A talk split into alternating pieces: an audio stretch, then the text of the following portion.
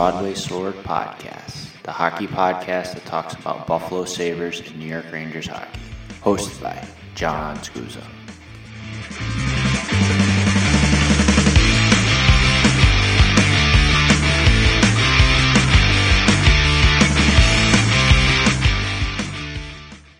Welcome back to another episode of the Broadway Sword Podcast. I'm your host, Jon Scuza, and today we're going to talk about how the Rangers had a nice bounce back week with a five game, you know, slate in the last week and the, you know, 500 but bounce back also for the Buffalo Sabres as well.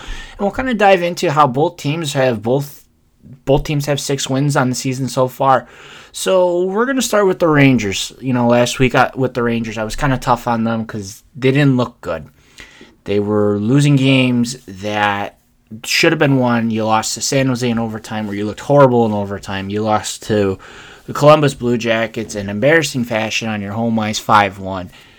And, you know, you look to hopefully turn it around, especially with some better teams coming up on the schedule, specifically the defending Stanley Cup champions, the Colorado Avalanche. And they did. They looked a lot better. Early on, they looked kind of sloppy out there, you know some misplays, and you know Igor Shesterkin was on his game though, and this game, like watching from start to finish, was like a playoff game. It was a very very strong game. It was a very fun to watch, very nerve wracking. I felt like I was watching you know a Stanley Cup Finals game, like you know they it could have been last year, but the Avs did get the best of the Rangers in a shootout 3 2. Alexander Georgiev gets his revenge against the Rangers. This was his first game back in the Garden and the first game against the Rangers since being traded away in the offseason to the Colorado Avalanche. Good for him. I always liked Alexander Georgiev when he was a Ranger. He was supposed to be the heir to Henrik Lundqvist until Shesterkin came around. And I always thought he was going to need to go elsewhere to get a starting job, and I'm very happy for him that he has flourished into a nice starting goaltender for a team that is probably going to be, you know, if the Rangers make it to the Cup final in the next couple of years, that's the team you're probably going to have to beat, and that's a really good team, and the the game was very well matched between the two teams. So the Rangers fall in three two to Colorado Avalanche, and then the next night they traveled to take on the rival Islanders and lost three nothing. This one they got goalied. when what that means is they the goalie just stood on their head, even though their team was getting outplayed, and the Rangers lost. They lost three nothing in this game. Ilya Sorokin, the Islanders goaltender, is a very good goaltender. He is the other great Russian uh, goalie in the league, and they're both in New York. And him and Shesterkin, everybody, you know, you read on social media and stuff, and there's banter between, oh, Sorokin's better. No, Shesterkin's better. You know, being a Rangers fan, I think Shesterkin's better. I mean, he's already got the personal accolade of winning a Vezina. He's already gone deeper in the playoffs. But that's, you know, that's a biased opinion coming from a Rangers fan. But I can appreciate a good goaltender in Ilya Sorokin, and he's kind of going to be the backbone – to the Islanders and their success if they want to go anywhere this year. And I'll talk about another great goalie that's going to probably be the backbone for another team that's got very suspect. Look to them, and he'll take that team's going to go as far as they take as he will take them. So, but Ilya Sorokin gets the shutout against the Rangers on home ice. Rangers, you know, continue their losing streak that was started, you know, last week and it was it was tough to watch. Jaroslav Halak has not looked good in net for the Rangers. He's given up very soft chances, and it exposes the Rangers' problems sometimes playing defense in front of their goaltender because you go from one extreme with Igor Shesterkin defending Vezina winner, who's a fantastic goalie and is on most nights, to a goalie that's you know he's a fringe guy. He's a backup. You know, it's like you go from one extreme to the other. And so, but that was a chalk up. And then they, they flew to Dallas and took on Dallas on Saturday, and they won 6 3. And it was a back and forth game. It was, you know, 1 1, 2 2, 3 3. And then all of a sudden, the Rangers got goals from unfamiliar characters that you normally don't see on the score sheet for them. And Julien Gauthier, Zach Jones with his first NHL uh, goal And Vincent Trocheck, who you know, yeah, he's a he's, he should be a familiar character that you see on the Rangers score sheet night in and night out. But they exploded for three goals to win six three against Dallas in two minutes in the third period. And th- again, this was another game that a lot of Ranger fans, including myself, we were getting scared because they're going to take on Jake Oettinger, who got hurt in that game actually. So, but Jake Oettinger is another goalie that is going to carry Dallas as far as Dallas can go. But he's not the goalie I'm referring to that I talked about a little bit early earlier. He, that Dallas team is still good, and I think they'll still make the playoffs because it's the weakest Central, and I think they can find a way to get into the playoffs. But alas, the Rangers won 6 3, played really well. Congratulations to Zach Jones on his first career NHL goal.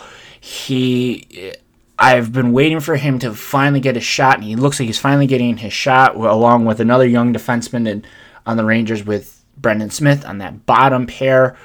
And they're starting to click. You know, early on they didn't look good and they were kind of the sore spot, but they're kids. You got to let them develop. You got to let them play together and you got to let them develop because if you don't, you're going to ruin their development and then you're going to trade them out somewhere else and then they're going to develop in a proper team on a on a team that's going to let them develop and they're going to explode to what their potential was going to be. So good to him. And then the Rangers uh, travel to Arizona to take on the Arizona Coyotes in Mullet Arena, which is their the Coyotes are currently sharing with the Arizona State Sun Devils for the season as they look for a more permanent home. And Rangers squeak out a 3 2 win. There was some couple bad defensive plays. Ryan Lindgren fumbled the puck right in front of Igor Shesterkin in their own zone, and Nick Bjugstad just came in and just put it home, and that that put Arizona up 2 1. Thank God the Rangers came back, scored, and then scored another ga- another goal to get the 3 2 win in regulation and walk out of Arizona with a win. A couple Ranger fans were, or, I'm sorry, a couple Rangers players were talking about the conditions of the arena. They say the ice was really good, but everything else was blah. And this is going to be an ongoing story with the NHL all year. Is it's a sore spot. The Arizona Coyotes are playing out of a college arena, and the locker room situation and the warm ups and the it's not truly up to an NHL co- an NHL arena code. So it's it's tough. There was guys talking about the locker rooms and the you know, the workout areas and stuff like that, and just not very good things to say about the arena itself besides the ice. So now the goalie that I wanted to talk about that is going to take probably I would in my eyes a weaker team. They're off to a good start, but they're off to a good start because of him. Carter Hart and the Philadelphia Flyers. Last night the Rangers won 1 0 in overtime against the Philadelphia Flyers in a goaltender battle between Igor Shesterkin and Carter Hart. Carter Hart has finally returned into form into what he was supposed to be. He got messed up a little bit. He got injuries, and Alain Vigneault didn't probably use him properly, and he got burnt out. And a lot of people were like, "Oh God, this you know." There goes there goes a goalie's career. Well, they found he revitalized his career with Tortorella. Now, mind you, he's still a very young goaltender, so you know I'm not saying he's like uh you know tw- a 29, 30 year old goalie that's just now re- refining his game. Kid's still in his mid mid late twenties, and he looked really good.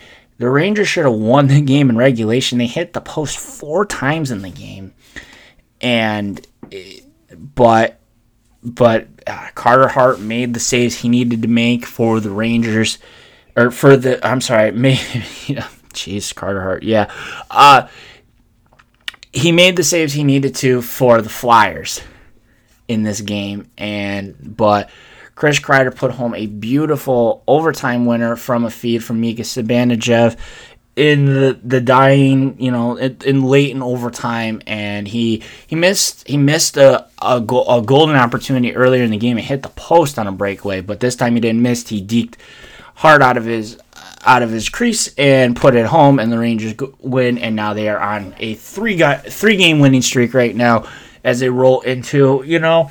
Now, now their schedule peels back a little bit, but they got they got a tough-ish opponent, and you know, a team that we're going to talk about in a little bit about what the Sabres did to them. That's another iffy team. But so some notes about the Rangers. The power play is starting to come back. They scored two power play goals against Dallas and a power play goal against Arizona. The power play had been struggling through that losing streak, and now it's starting to finally come back. You know, I have keep saying that they need to change it up a little bit, change the way they do it. It's starting to become predictable. And, you know, you can't just keep facilitating to the same guy. You got to change it up a little bit to score. So, and Igor's having a. He bounced back early on. I was kind of not trashing him, but just kind of disappointed. He was off to a slow start. He's himself again. He's just putting up great numbers. He currently does not have a regulation loss for the Rangers. He has played eight games and he is 6 0 2 for the Rangers. So for the Rangers, their upcoming schedule Thursday will take on the Boston Bruins at home. That will be their reverse retro night where they will wear their new reverse retro Lady Liberties and debut them on the ice. And then on and then on Sunday they will be taking on the Detroit Red Wings, a team that I'm going to talk more about when I talk about the Sabres in a minute that is very surprising in the wrong way. So now on to the Sabres. Sabres had a iffy, iffy, a, not a good start to the week, and then a good, a really good end of the week. So they end the road trip with a 5-1 loss to Seattle. Seattle's a, a young team, and you can't take them truly lightly. And you know the Sabres were doing really well on that West Coast trip, and you know, like like I always say, I always, I never, never uh, completely dog a left or what you know the the the opposite coast uh, travels because it's a different time change and it's very grueling because you're playing so many games in a short amount of time. So I never really, you know, get on teams like about that, especially if they have a bad weekend or a bad week or a bad couple nights out on the opposite coast. Then they returned home and lost to the Montreal Canadiens 3 2. It was a frustrating game for Sabres fans because it's like it seemed like they were outplaying Montreal and they just the puck was just not bouncing their way. Then they turned it around. When it went in overtime against Chicago and Tage Thompson, who I'm going to talk about again, who will he, he's starting to come into his own and really starting to show why they signed him to that nice long extension. Yeah, that nice long extension. He started in this game with two goals and one assist. And he was, you know, great start, great start. The next the next game on Halloween night, he was like, you know what? I put up two goals. How about I put up a little more? And how about I chip in a little bit more with the scoring? He had six points against the, the, the Detroit Red Wings in an 8 3 win for the Sabres. He had as many goals personally as the Red Wings did as a team.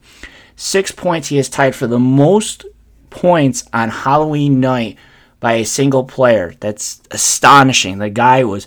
I got to watch most of the game. The guy was all over the ice, contributing on the power play, contributing five on five. He just was a madman, and he really has woken up. He really woke up his season in two games.